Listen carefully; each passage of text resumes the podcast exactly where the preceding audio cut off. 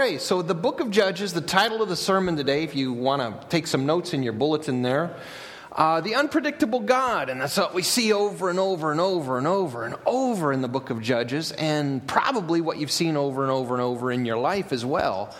Uh, and honestly, it can sometimes be a little frustrating that God's so unpredictable, right? Well, I, not really, because I think we want Him that way. And I think that, here's what I honestly think if you and I would fully realize what is there for us and our potential in our relationship with God, we would be ecstatic. But God views our relationship sometimes, He sees that we don't fully understand that or we don't fully uh, grasp how deep His love is and all of those things. And so sometimes He gets a little bored, I think.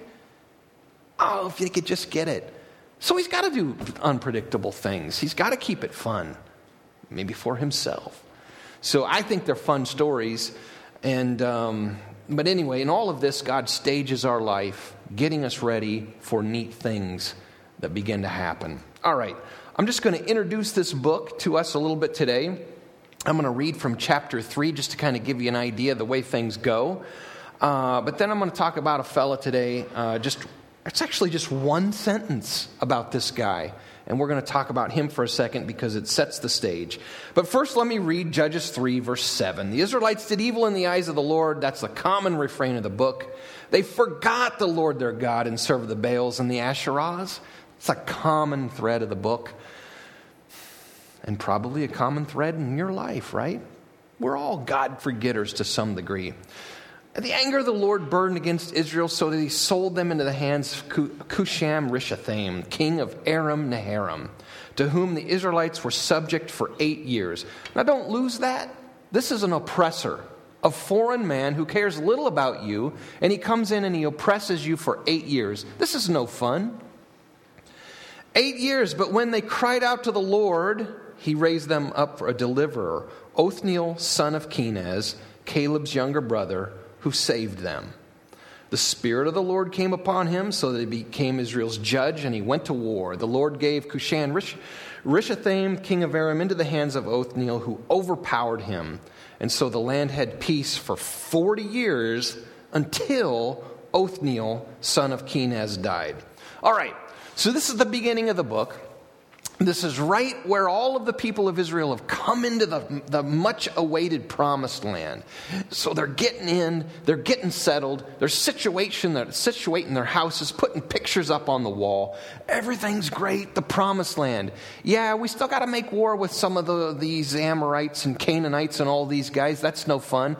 But everything is sort of kind of settled down, and we're adjusting to life in the promised land. But what happens?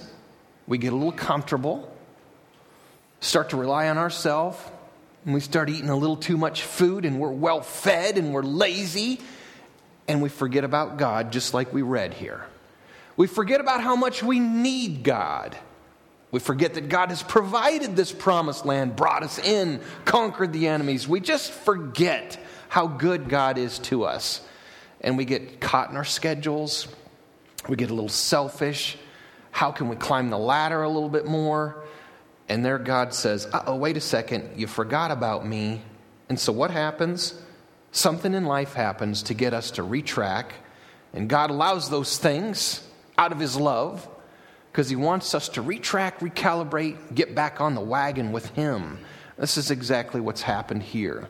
Now, this story is what you would seem to think happened, all right? So the guy that rises up and saves Israel on this occasion is the nephew of Caleb. We remember, don't we? Ten spies that were bad and gave a bad report and said, Oh no, we can't go in the promised land. But there were two spies, Joshua and Caleb, that says, It's a great land. We can do it. We got to do it. God says we got to do it. So this is Caleb. You would expect him to go in and lead the charge. And he did in the tribe of Judah, in the southern part of Israel. Conquered the giants, literally. Well, everybody forgets. Caleb, Joshua die. The founding fathers die, the ones that set everything up. So life is just like up to us now. Cut the strings to the parents, the warriors, the people with vision. They're all gone now. And it's the second generation that happens, and they forget because they had it so easy because mom and dad took care of everything, and they forgot about God. But it would make sense, though, that Caleb's nephew, he still got a little bit of that spirit in him. It would make sense that he would rise up. That's how you'd predict things to go. A relative of Caleb, sold us, uh, saved us, and so everything was good for 40 years. Now what happens? Well, we forget about God again. 40 years is good. We don't have to worry about enemies. But then it happens again. There's a fellow named Ehud that rises up and saves them. We're going to save him for next week. We're going to kind of skip over him and we're going to just introduce this other guy that introduces the way all of the judges are. So let me read this to you. Chapter 3, verse 31. After Ehud came Shamgar, son of Anath, who struck down 600 Philistines with an ox goad. He too saved Israel.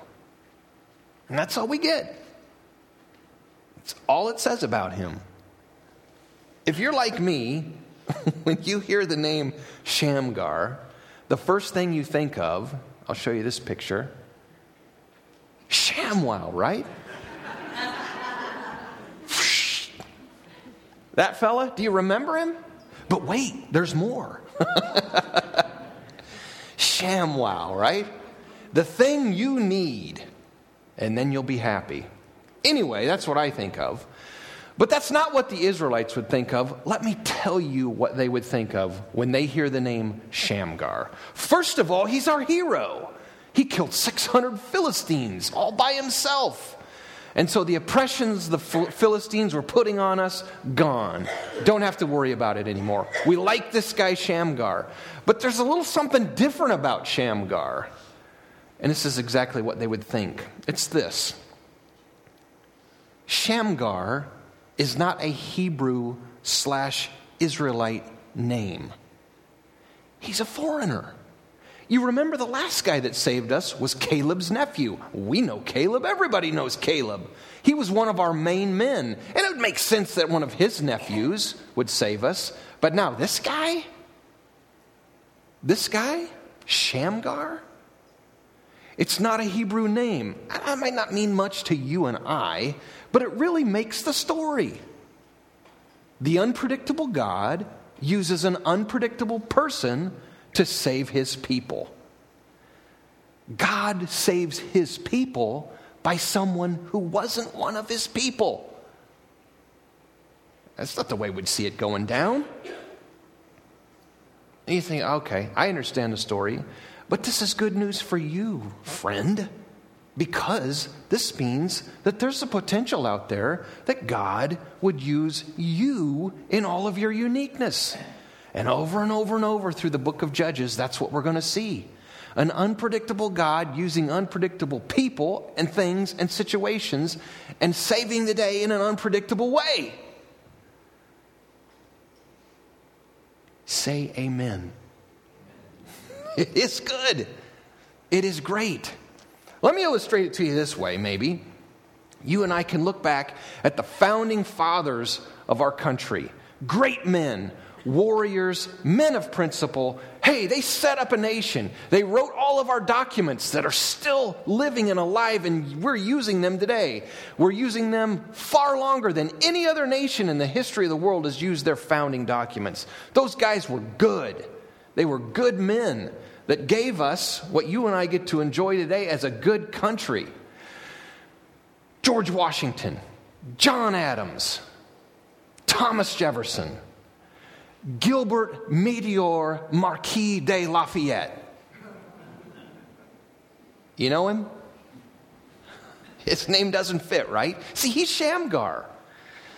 Marquis de Lafayette was a French aristocrat who logged on to the, to the American ideal and he said, I want to be a part of that and I want to, I want to help them. So he gave up all of his riches in Paris And he came to America to risk his life, be a general in the Revolutionary Army, Washington's right hand. He was a man of God, and he was and he stuck out as one of the generals. He was a great man. He went back to France, got money for America so he could continue to the war. He was great stuff. And then he went home back to France, and he was a pillar there. They wanted him to become the head of France, but he turned it down, didn't want it, just like George Washington. But the point is, you can talk George Washington, Thomas Jefferson, John Adams, all of those guys, but Lafayette, you know he's a Frenchman, and you know that he doesn't quite fit the story. That's Shamgar. That's Shamgar. You know his name is not American, his name is not Hebrew. And so, what we see is Lafayette, a Frenchman, greatly helping us. So even though he's a foreigner, we like Lafayette. He came back for a tour around the 22 states at the time, and everywhere he went, standing ovations and packed houses. That's Shamgar. You would think that one of our own would rise up who has a heart to overcome the oppression that we're going on. But nobody in Israel was found to rise up, it was a foreigner. So with Shamgar, you have these four words. Listen to them. He too saved Israel. And all of Israel goes through a personality change by saying, Oh no, God has been so good to us. His chosen people, and we forgot him and to teach a little lesson, he saves us by a foreigner. We're God's chosen people, right? But he has to choose somebody other than the chosen to save the chosen. Neat little reminder, huh? An unpredictable God. You know what? We are never going to figure God out, but there are two things that we can solidly rest on. Number one, God has his own way of doing things.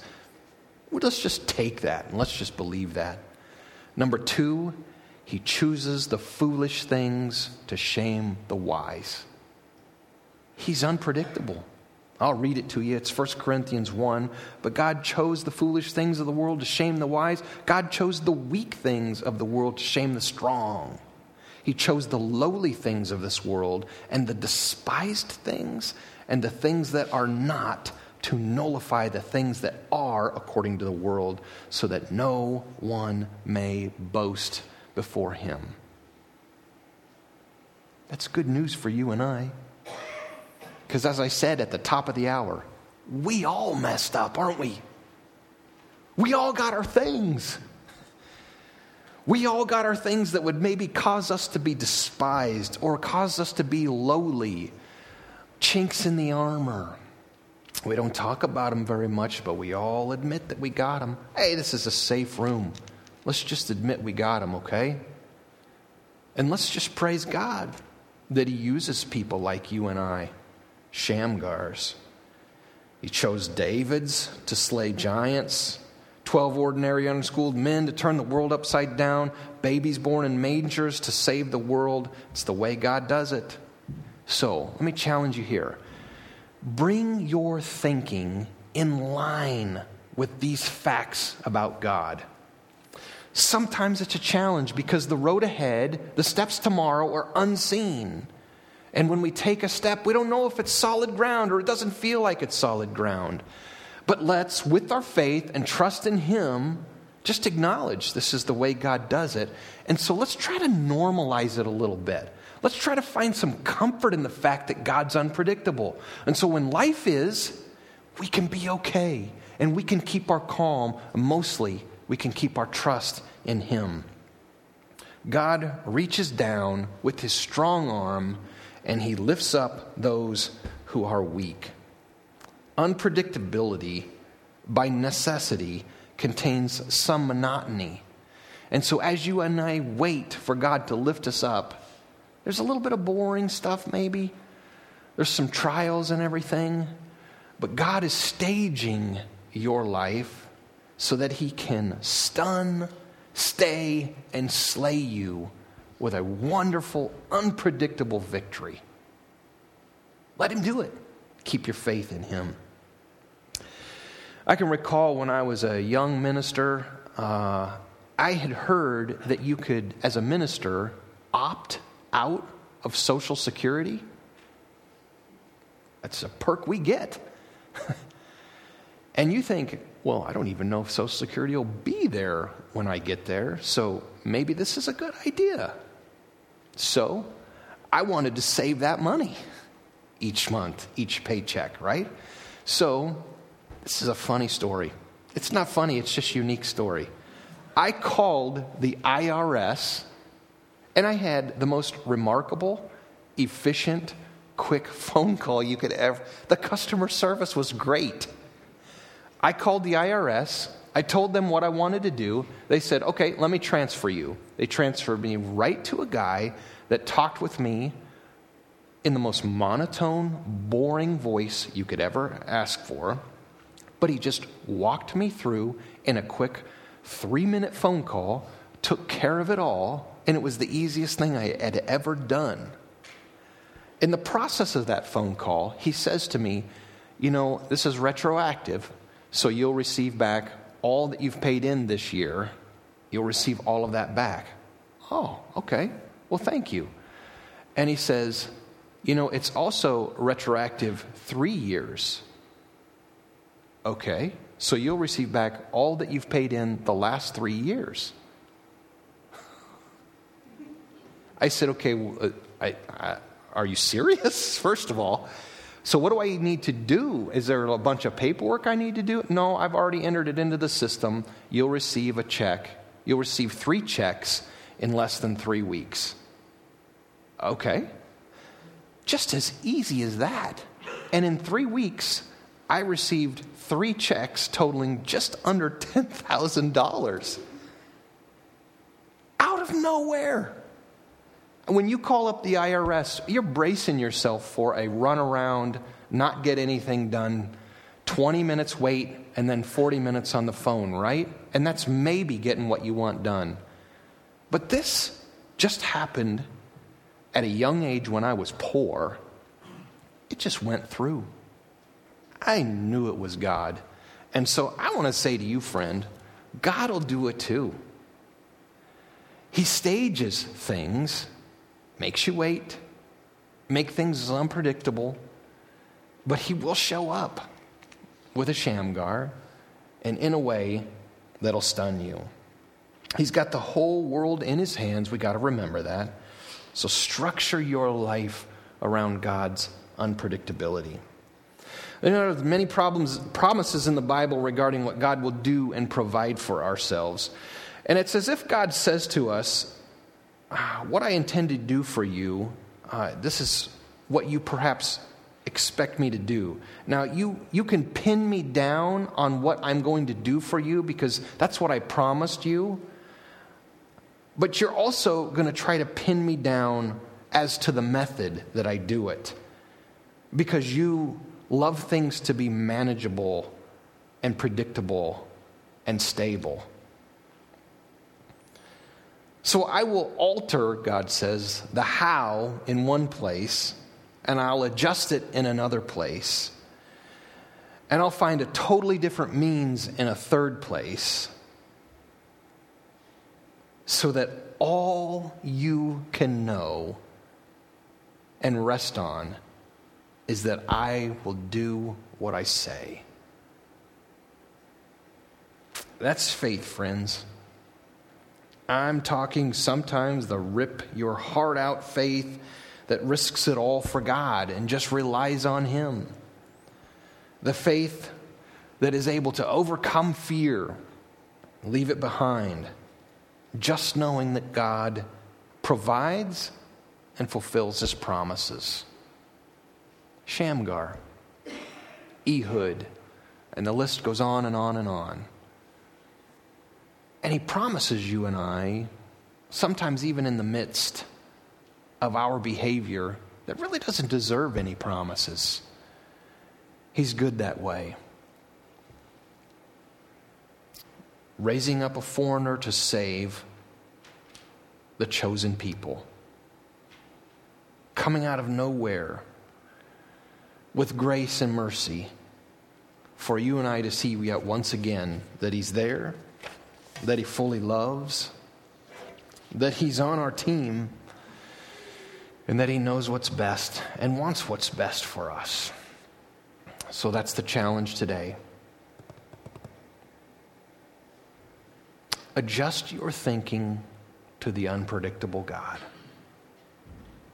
Ultimately, He'll do what He promises. Let's pray.